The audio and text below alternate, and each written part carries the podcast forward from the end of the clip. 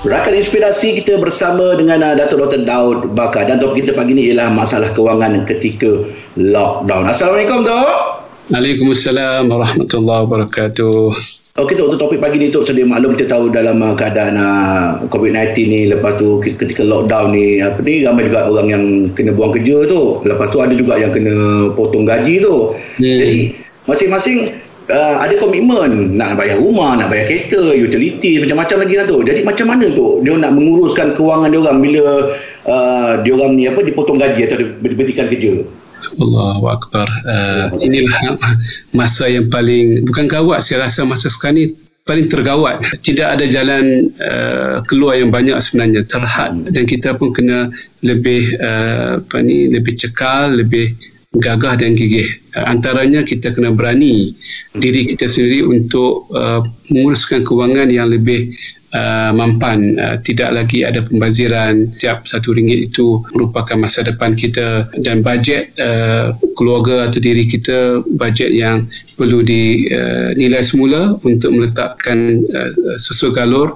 Dan kita kena letakkan katakan kita dipotong gaji 30% 50% dan 50% yang kurang itu bagaimana kita boleh fikir untuk mendapatkan perbelanjaan yang kurang, perjimatan yang kurang hmm. supaya kita dapat cover balik the 50%. Of course kita boleh jumpa dengan moratorium dan bank dan sebagainya tapi diri kita sendiri perlu uh, bersedia dan mampu melakukan pengurusan kewangan yang paling uh, mampan. Mungkin sebelum ini, mungkin ramai yang tidak pernah menguruskan kewangan. Semuanya ikut dan saja ikut apa ni kebetulan dan ikut uh, apa yang kita rasa betul. Tapi tidak ada pendetilan dan juga uh, perekodan dan sebagainya.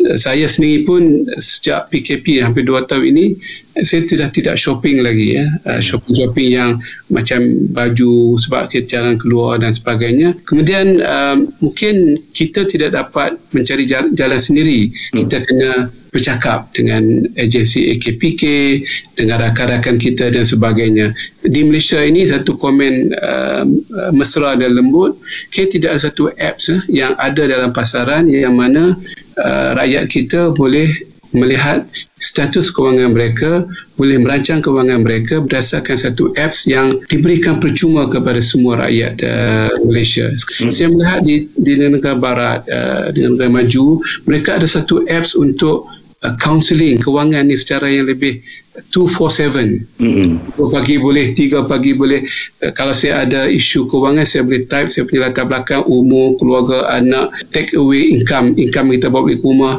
mm-hmm. uh, perbelanjaan kita elektrik uh, perbelanjaan uh, pendidikan uh, insurans dan sebagainya mereka boleh memberikan satu penyelesaian berdasarkan data yang lebih besar data yang oh. sama dengan kita data yang sama dengan rakan kita kita cepat-cepat melancarkan satu app untuk semua rakyat Malaysia dalam konteks negara uh, kalau boleh saya selitkan juga tidak ada satu insurans ataupun skim takaful yang boleh uh, memberikan pendapatan sementara bila dibuang kerja ataupun dikurangkan pendapatan.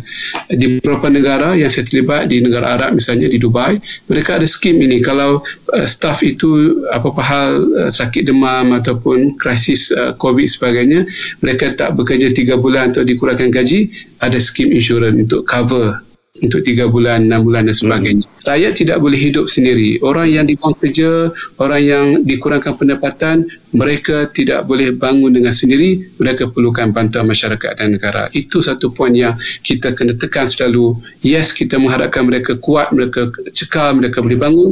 Tapi itu bukan sifat manusia. Hmm. Dalam Al-Quran pun surah Al-Balad disebutkan masyarakat kena datang ke hadapan untuk memberikan bantuan kepada yang kemiskinan disebut berdebu dengan kemiskinan. Itu satu perkara yang kita nak uh, santuni masyarakat. Yes bekerja satu uh, titik tolaknya tapi masyarakat juga memegang peranan yang penting. Terima kasih dok. Bersama